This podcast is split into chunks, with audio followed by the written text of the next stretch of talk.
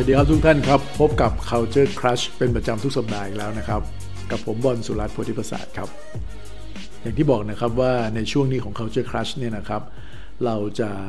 แนะนำองค์กรที่ถือว่าเป็น Culture First Company ก็คือองค์กรที่ให้ค่ากับเรื่องการสร้างวัฒนธรรมเป็นอันดับต้นๆนนั่นเอง ในงานของเราบริษัท Bright Side People เนี่ยนะครับ ในการที่เราจะทำงาน ที่ปรึกษาในด้านวัฒนธรรมองค์กรให้กับลูกค้าเนี่ยเราจำเป็นครับที่จะต้องค้นหาพวก best practice ขององค์กรที่เขาทำได้ดี และมีอะไรหลาย ๆ อย่างที่น่าเป็นแบบอย่างในธุรกิจที่หลากหลายกันนะครับ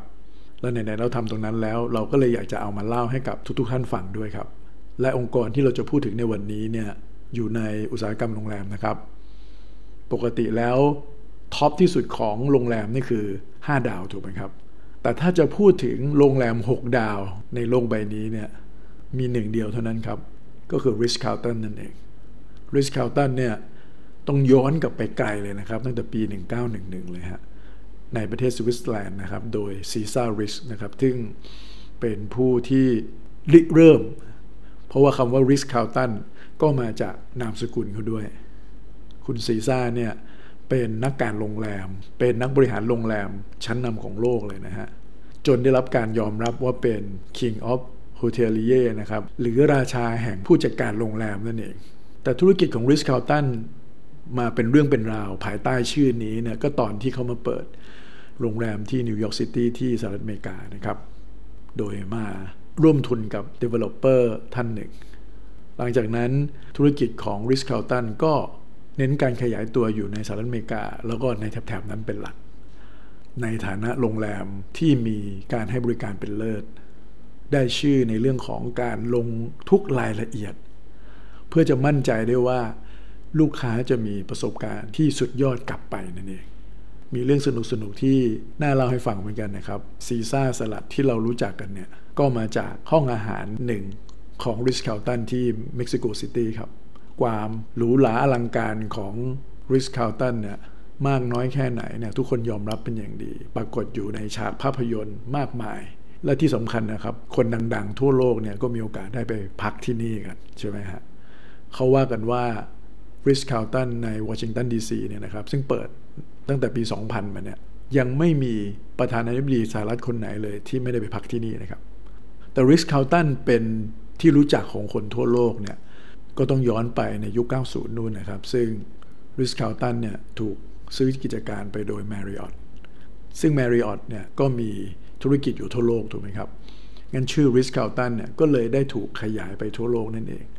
ต่างคนต่างได้ประโยชน์นะครับ Ritz Carlton ได้ขยาย service ของตัวเองไปในต่างประเทศ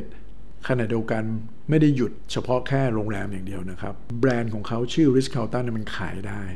เพราะฉะนั้นก็จะไปอยู่ในธุรกิจของ Residence ด้วยนะครับ ก็คืออาจจะเป็นพวก Service Apartment หรือเป็นธุรกิจอสังหาที่ขายขาดเลย พวกคลับ หรือแม้กระทั่งพวก yacht club ด้วยนะฮะ ในเครือของ Marriott เนี่ย Ritz Carlton นี่ต้องถือว่าเป็นท็อปแรงเลยของความหรูหรา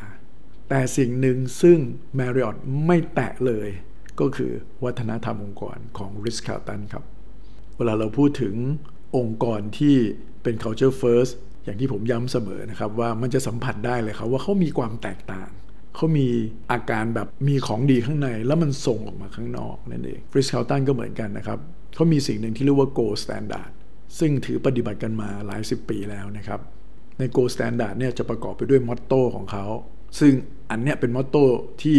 ส่วนตัวผมเนี่ยผมชอบมากเลย เขาบอกว่า ladies and gentlemen serving ladies and gentlemen คุณสุภาพบุรุษ คุณสุภาพสตรีให้บริการคุณสุภาพบุรุษคุณสุภาพสตรีด้วยกัน มอตโต้อันนี้บอกอะไรเราครับเขาบอกว่าคนของเขาเนี่ยก็พิเศษถูกไหมฮะ แล้วคนพิเศษเนี่ยให้บริการกับคนพิเศษด้วยกัน สะท้อนถึงความเอาใจใส่ของคนของเราด้วยไม่ได้มองแต่ลูกค้าอย่างเดียว และขณะเดียวกันเป็นการส่งสัญญาณว่า เราก็เป็นผู้ดีนะ เราจะให้บริการคนที่เป็นผู้ดีด้วยกัน โอ้โหอันนี้มัน มันช่วยมากเลยนะครับ มันช่วยทำให้คนที่ไปอยู่ที่นั่นเกิดความภาคภูมิใจ นอกจากนี้ใน Go Standard ของเขาเนี่ยเขายังมี 20 Basics ด้วยนะครับ ซึ่งเป็นข้อปฏิบัติ 20 ข้อของเขานะฮะ ซึ่งจะคล้ายๆ กับชุดพิธีกรรมภายใต้ core values เนี่ยนะครับ ซึ่งตอนหลังเนี่ย 20 ข้อเนี่ยถูกแปลงมาเป็น Service Value 12 ข้อนะครับ แต่เนื้อหาสาระเนี่ยยัง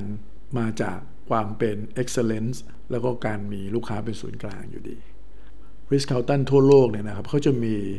ประเพณีอย่างหนึ่ง ซึ่งเขาทำในทุกๆวันครับเขาเรียกว่า Daily Lineup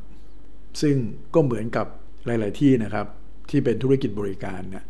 ก่อนที่จะเปิดทำการในแต่ละวัน เขาก็จะมีการประชุมพูดคุยกันใช่ไหมฮะ ของคนประจำสาขาของพนักงงานต่างๆ แต่ของที่นี่เนี่ยเขาจะเอา gold standard เนี่ยนะครับ หรือ service value ในปัจจุบันเนี่ยมาพูดคุยกันครับ วันละหนึ่งเรื่อง แล้ววันนั้นเนี่ย คุณก็โฟกัสในการทำเรื่องนั้นให้ดีที่สุด วันละเรื่องวันรุ่งขึ้นก็ไปเรื่องใหม่ วันรุ่งขึ้นก็ไปเรื่องใหม่ สมมุติเมื่อก่อนเขามี 20 basic เขาก็ทำไปวันละข้อทำไปเรื่อยๆ ครบ 20 ข้อเมื่อไหร่ วันที่ 21 ก็กลับมาเริ่มข้อที่ 1 ใหม่ over and over สิ่งเหล่านั้นมันก็จะฝังเข้าไปในพฤติกรรมเป็น DNA ได้เมื่อเวลาผ่านไปนั่นเอง ผมว่าเป็นวิธีการที่ชาญฉลาดวิธีการหนึ่งเลย และที่บอกครับว่าเขาใช้คำว่า ladies and gentlemen กระบวนการในการสรรหาคนของเขาเนี่ยเขาก็จะหา ladies and gentlemen คนที่มีบุคลิกลักษณะคนที่มีความเชื่อ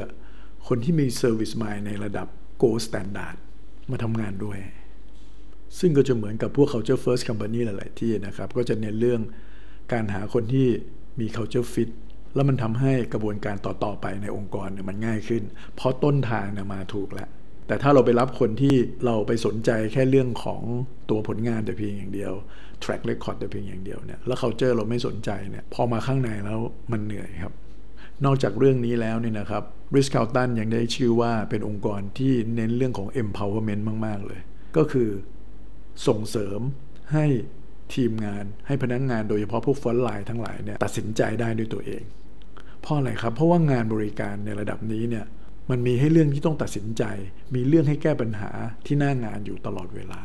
เอออะไรที่จะต้องติดต่อ supervisor ติดต่อ manager แต่เพียงอย่างเดียวเนี่ยปัญหาของลูกค้าในระดับ 6 ดาวเนี่ยก็ไม่ได้รับการแก้ไขอย่างทันท่วงทีถูกไหมครับ เพราะว่าความคาดหวังของกลุ่มลูกค้าเนี่ยสูงปรี๊ดแน่นอน เพราะฉะนั้นถ้าเราจะตั้งชื่อวัฒนองค์กรของ Ritz Carlton เนี่ยนะครับ ก็ต้องตั้งชื่อว่า Ladies and Gentlemen Culture นั่นเอง ผมเชื่อว่ามีอะไรหลาย ๆ อย่างในเรื่องราวนี้เนี่ยนะครับ ที่ทุก ๆ ท่านสามารถที่จะเอาไปลองปรับใช้กับธุรกิจของเราได้ ในการที่จะสร้างวัฒนองค์กร แบบเอาจริงเอาจังแบบเขาและเชื่อเถอะครับว่าความทุ่มเทความเอาจริงเอาจังของเราเนี่ย มันจะส่งผลต่อธุรกิจ ส่งผลเชิงบวกต่อลูกค้าของท่าน อย่างคุ้มค่าแน่นอนครับ แล้วพบกันใหม่ใน EP หน้าครับ สวัสดีครับ